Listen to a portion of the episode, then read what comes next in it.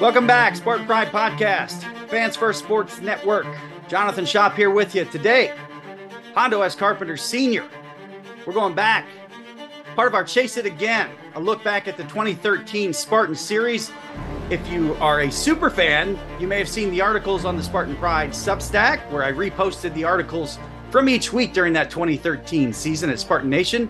And if you're a fan, you know Hondo, of course, from his days at Spartan Nation and from his current days covering the Las Vegas Raiders. We're going to talk a little bit about that 2013 team. Now that all the articles have been laid out, we've had the podcast about each game, including the Rose Bowl. Now we're going to get some reflections from both of us, just kind of chopping it up. What I want to start with, Hondo, is kind of at the beginning. Uh, 2012 was kind of a down year. What do you remember about Spartan football at the end of 2012 and expectations for 2013? Because 2012 was a letdown. Uh, I remember how abysmal the Michigan State offense was. Um, Dave Warner. Now, some people would say that um, Dave Warner was the problem. Others would say that Dantonio had his foot on the brake with Dan, with the, with the problem. You know, they. I remember going out to the Buffalo Wild Wings Bowl, and they're playing out there, and I mean, I remember earlier in that season, Trae Waynes had got benched. I mean, it was just it was just Michigan State. You could sense there was something, but they were even struggling to find the something. And you you can't score points, you can't win. And I remember that they come in and Connor Cook leads them to a victory, and the, the Buffalo Wild Wings Bowl. And I remember being in the locker room, and and it was the place was electric and the coaches were like trying to tamper excitement on Connor Cook. No, no, no, no. We got our guy. We got our guy. You know, they were it was all Andrew Maxwell. And you know, we got our guy. We got our guy. We and they and it was weird because we're in the locker room. Everybody's jacked up. They just won a bowl game. Connor Cook comes in. Whether you liked Connor, didn't like Connor, he was a screw you guys. I'm going to go win a football game in spite of Dave Warner and all the mood was is shh, shh, shh, no, no, no, no, no. There's no quarterback, no quarterback controversy. No, no, no. And I remember walking out, and I don't remember who I was with, uh, but I was with somebody in the media there, and I, I said to them, "Have you ever seen a coaching staff more?" Down or concerned after a, a win, a, a comeback win. They're like, that was strange. So that was really weird to me. Then the entire offseason, you know, I'm writing about Michigan State's got a quit. I'm getting phone calls from coaches and what are you doing? And man, what you're not helping us. I'm not, my job's not to help you. You know, you Michigan State fans up to this point were so frustrated. They loved Dantonio. They, so it was nothing against Dantonio. But you know, it's like complaints sometimes you've heard at times about Tom Izzo's teams. You know, you got to go score points. And and they needed to score points. And so that whole offseason, everybody knew Connor Cook was the guy. I mean, there there was no the only people that didn't know were inside the building. I mean, I would talk to players and say, "Hey, what are you doing?" Oh man, let me tell you what Connor did. So I would be writing, hey, Connor did this and this in uh, seven on sevens with his teammates, and I'd get called. You can't report that. You weren't there. You don't know. Okay, I still reported it, and and so everyone knew it. And so coming into 2013, you could tell there's a Trae Waynes, uh, a double D's, Darquez Dennard. You got Max Bullough. You you know, you had horses at every position. You had offensive linemen. You had running back and Jeremy Langford. Everyone kind of knew, okay, this kid may be special. You know, nobody knew at that time he was special, but you knew he had the potential to be special. The receivers, but everybody, Johnny, everybody talked about Connor Cook. Um, I'm not going to name the guy because he's still connected to the university. In a, in a slight way, he's not getting a paycheck from him. But I remember one of the captains came up to me and and I was fishing and he happened to be there. So he came over and sat down. we we talked for probably an hour. And he said to me, he said, Connor Cook's the guy. You need to go all in on Connor. He goes, I know that they probably don't like Connor, talking about the staff personally. He said, but this ain't about like. We got to win. We can win with him. He goes, he'll just in the huddle blow things up and just say, no, we're doing this. And and so that to me was what I remember going into that season. There was an air of anticipation. Okay, they got weapons everywhere. And I remember saying this on my radio show. If if if if Michigan State can stay out of the way, meaning the staff, they were the ones that were going to determine how far that that that season went. And to their credit, they didn't like it. And I'm sure we're going to get into this a little bit more. But for the most part, they stayed out of the way and they were one game away from playing Jameis Winston for a national title. And I believe they would have whooped them. A couple interesting things there. The only guy I ever remember mentioning Connor Cook before the Wild Wings Bowl once in one of your post practice interviews was Dan Roushar. And it was almost a mm-hmm. surprise that he mentioned it because the quarterback room was pretty stacked. And Andrew Maxwell, if I recall, had such high reviews with what he was doing in practice and on scout team. It, it, so it's like, wow. I and let me just say something too, real quick. Yeah. In my opinion, the MSU coaching staff ruined Andrew Maxwell. He should have played in the National Football League. Now I cover the National Football League every single day. Yeah. He should have played in the National Football League. There are a lot of guys that did not have the talent set of an Andrew Maxwell. The difference between Andrew and Connor, and I think Andrew had much better skills than Connor. But Connor had the ability, and you know what? There's that it factor. Screw you guys. I'm going to go do this. He was raised by parents and told him there's nothing you can't do. And and and he believed it. And so he believed in his talent. Now, Andrew Maxwell comes along, more talented, raised from a great family, but it was, hey, I'm gonna follow my coaches. I'm, I'm gonna do what my coach. And so the coaches had him so afraid of making a mistake. I think, and I said this, the Michigan State coaching staff ruined Aaron Maxwell. He should be in the NFL playing. He was a great quarterback. And and and the difference between him and Connor, Connor wasn't as talented, but Connor had a short memory. Forget you guys. I'm gonna go do what I want. Unreal. Yeah, we're gonna we're gonna get to that either today or another day about where I think that moment took place at Illinois. But there's another guy who you get all the credit for.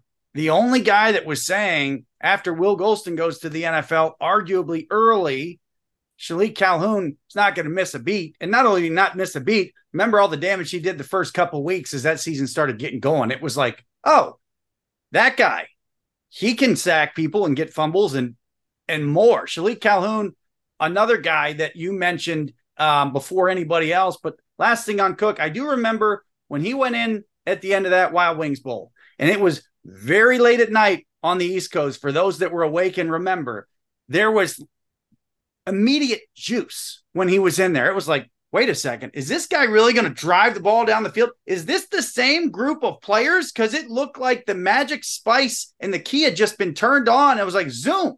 So that kind of created the coaching staff on their heels a bit. Or is there going to be a quarterback competition next year? Oh, we don't know. We don't. We don't know. Um, Cook did that, but Calhoun, how did you know Calhoun was not going to be a step back for Michigan State football, replacing Will Gholston? First of all, Dan Pat Narduzzi is one of my very best friends in the whole world. Um, you know that. Uh, even now, I'm doing NFL. I still talk to him all the time, and him and Don and the kids. I'm very, very close to him. I was then, and so he was the one that was this kid's going to be special. This kid can do this. And then I remember talking to Max Bullough, and Max loved Will Gholston, but talking about this Shilique Calhoun's got a chance to be really special, just the way he bends his body. You know, one of the things that that make media members successful is none of us are individually brilliant. I'm not saying that, but you got to have relationships. People have to be able to talk to you and know that you're not going to use their name, and and they have to know that they can you can be trusted. And so, I mean, every player, Shalik, Shalik, Shalik, Shalik, every player, you know, wanting to talk about how good this guy was, how great that guy was, wanting to tell me, oh, that guy's nothing. I remember a captain, a Michigan State captain, who loved Andrew Maxwell, saying to me, "Man, I feel so bad for him. What they've done to him. He's he's just afraid to do anything because what if he mess, makes a mistake? I mean, you can't play the game of football afraid to make a mistake because everyone makes them. Um, I, I remember one time I, I was told you know, if if you show me a guy who can play a football game and not make a mistake, it's a guy who didn't play. And and and so I I again goes back to them them ruining Andrew. So they come into the season, and I mean the fan. If, if Connor Cook had not been, you know, gotten the job early, there would have been massive revolt. And you may remember going in, well, we don't know who the starter is, or Matt, you know, Andrews going to be it. And everyone just kind of knew, okay, Connor at some point is going to get a shot. And so it, we come into that season, and Andrew was pressing. And now, again, I'm going to defend Andrew because I was told by captains on the team, yeah, man, they're telling him you can't lose this, you can't lose this, you got to do. It. I mean, you can't play to keep a job. You go out and play and win a job. And they were so they they so wanted Andrew. And to his credit, I understand why he had more physical skills than Connor. You know, th- they knew he was going to follow the, the plan, unlike Connor. I'm not saying it was wrong to root for Andrew. By the way, anybody that knows Andrew Maxwell loves him. Great kid. Um, and then so you had him, the All American good kid. You had Connor Cook, the I don't care. I'm going to go win a football gunslinger. And so you knew it was going to happen. And when you when it happened, you knew it was over. Two quick thoughts just to clear the air. Do you think there's any long term damage for Andrew Maxwell when they threw him in at the Citrus Bowl when Alabama shredded Michigan State? I do not, but that's a, been a popular idea that he was somehow rattled by that. And then after that, while we're talking about these, because Tyler O'Connor was in that mix until he got yanked in those first three weeks. And we're talking really about the first part of the season before Notre Dame. Um, maybe some reflection on what you thought of Tyler O'Connor, because I know there were some folks at the time that thought this is the guy that maybe gives you the best opportunity to do some different things. You know, I've said this many times and I stand by it. Tyler O'Connor was the best high school quarterback I ever saw play. Uh, and I watched a lot of them. I remember watching him, and he, I think he was in an all star game or um, I, don't remember exactly what it was, but I, and I, I had an NFL scout tell me look at this, this, this, and this. I mean, there are other great high school quarterbacks that can throw the ball longer, whatever, but just his decision making, all of it. And so, and and and then I think what happened is also Tyler is just phenomenal kid, not not a kid anymore, but at the time. And so, uh, absolutely, you had Con- Tyler O'Connor in the mix. But let's go back. I don't think the Citrus Bowl beat down by Alabama. I think that did more damage to the Michigan State football coaches and we can get into that later. It's a different story. Um, yeah, right. But I think after they went to the Rose Bowl, even though they they had some, they went, you know, there's a Cotton Bowl in there and everything else. I think that abuse that Alabama smacked down on Michigan State and and and all of it, I think was what led to the downfall of Michigan State. Them all the recruiting mistakes, um, you can get into all of that going after no longer caring about character, bringing some some people that should have never been on campus. I don't think it did anything to Andrew Maxwell. I think it did something to the staff, and uh, and and and quite frankly, led to a terrible ending to what should have been a crowning career. Yeah, and that's a that's a big thing to say um, that was at the end of the 2011 season. Obviously, recruiting it goes out years ahead. So what you're saying is the impact of that. It didn't necessarily hit in 2012 or 2013 or 2014. It, it kind of hit after that. We're, we could talk about that one day for sure, and we can even talk about. I, I, I'm I'd love to talk just about that game because there are situations in that Citrus Bowl that were not considered. They're not excuses, but they're not, they weren't considered. I was on the sideline. As you know, we were covering that game for Spartan Nation. There's some things that went on there weather wise that shaped that game. And also, that's arguably the most talented team Nick Saban's ever had. So that's now. Let me let me let me also say this though, uh, and I I don't believe I've ever said this publicly. If I have, I don't remember. Um, one of Michigan State's top um, leaders, and I'm not talking about in the football team. I'm talking about in the administration. About an hour, hour and a half, two hours after the game, I don't remember how long it was. Maybe even three. Got a hold of me and said, "We're in trouble." And I, I said, What? And they go, Long term, we're in trouble. And that's where I come into um, after the Rose Bowl. Um, they we expounded once we got back to East Lansing, but that damage inflicted on that Citrus Bowl loss. It, it carried over Michigan that, State. Yeah, it carried over that Michigan far. Yep. Now Michigan State gets to a Rose Bowl. And I believe there, I know there were some conversations, and there were a lot of, we're in trouble. And you may remember not that year, but the next after Michigan State played Baylor, I think it was the next year. Yep. Pat Narduzzi leaves. There were just a lot of warning signs the Citrus Bowl's impact on then winning the Rose Bowl to it, it was concerning.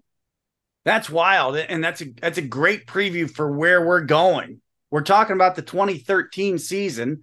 You can't start without looking back at 2012. For those of us, uh, if you listen to my interview with Coach D from MSU Atlanta Day, he talks in detail about that 2012 season, and of course the 2013 season too. We're here with Hondo Carpenter, Spartan Pride Podcast. This is the first of a discussion that will take however long it takes to talk I about. I can't this. wait. Yeah, I'm. I'm, I'm gonna be honest. Yeah, I'm super excited about this now. Now my juices are flowing. The memories are coming back. I'm ready to go. We, I can't wait.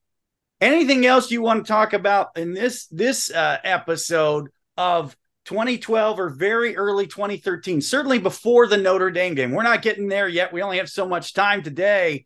Um, those first couple weeks, um, you know, it seemed like maybe it was convenient. Maybe it's what happened. Michigan State's down by the goal line. It's Tyler O'Connor's turn. He doesn't do what the staff wants. He's basically pulled there and is gone um, for years. And at that point, it kind of looked like somebody had laid down their arms and said, We're going to give it to Connor. The offense was not impressive those first few weeks. I look at my writing, it's like pulling a fire alarm. We got too many drops, we got, we got too much dysfunction.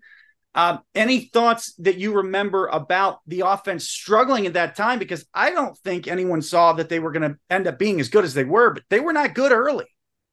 No, they were terrible against Western Michigan. I think they won by 13 or something like that, but they were terrible. Western was not good. It was uh, it was just not a good team. And then they come in the next week. They play USF, and if I remember, I think it was a lot of rain that day. I may be wrong on that but even that day, they just looked terrible. They looked discombobulated. They didn't have a lot. And then you get into week three where they played Youngstown State. And, you know, it's Youngstown State. But Connor Cook finally gets the keys to the car. And they, I think they won like 55, 14, 55, 7. I mean, it was a, and yeah, and everyone's like, okay, yeah, but it was Youngstown. Yeah, but it was not Youngstown. It was Connor Cook's coming out party. You know, hey, I, I y'all know I won you the bowl. And I remember Connor Cook after the game. She was, see, let's go. And, and again, I love that about Connor. I'm not ripping him. Yeah. You need I that. love that that bravado. You got to have that from your quarterback. And and I just think it was phenomenal. And, and I I just remember when I left Spartan Stadium after Youngstown, headed down to Notre Dame. And I remember saying, uh, okay, now we're going to see. Does Michigan State take their foot off the gas? In fact, I even wrote about it. Will Michigan State take our foot off the gas and let their Ferrari run? And I don't I didn't mean physically run. I'm talking about Connor Cook, just let him go do his thing. And when we got to Notre Dame, we learned a lot about this football team. And I I think at Notre Dame, Judd Heathcote told me this story. Uh, if we have time, do I have 60 seconds, John? Yeah, we got 60 seconds, and then that might be a great spot to to to put the bookmark. Okay. Judd Heathcote told me one time the best thing that happened to his national championship winning team with Earvin was the loss at Northwestern. He said, We were so good that we went down there and we we we knew we were going to kill them. We're the better team. If we played a thousand times, we'd win 999. But the problem was, and he said this, and and years later I talked to Earvin about it, and Earvin went even farther. He said we played down to the level of our competition because we were so good. And he and, and Judd said it at that point, our team learned a lesson. And we can lose to anybody and are we going to let anybody keep us from our destiny? Years later, I mentioned to Earvin what Judd had told me. And he said, you know, that is why the rest of my career I prepared for every single game. I remembered that Northwestern game.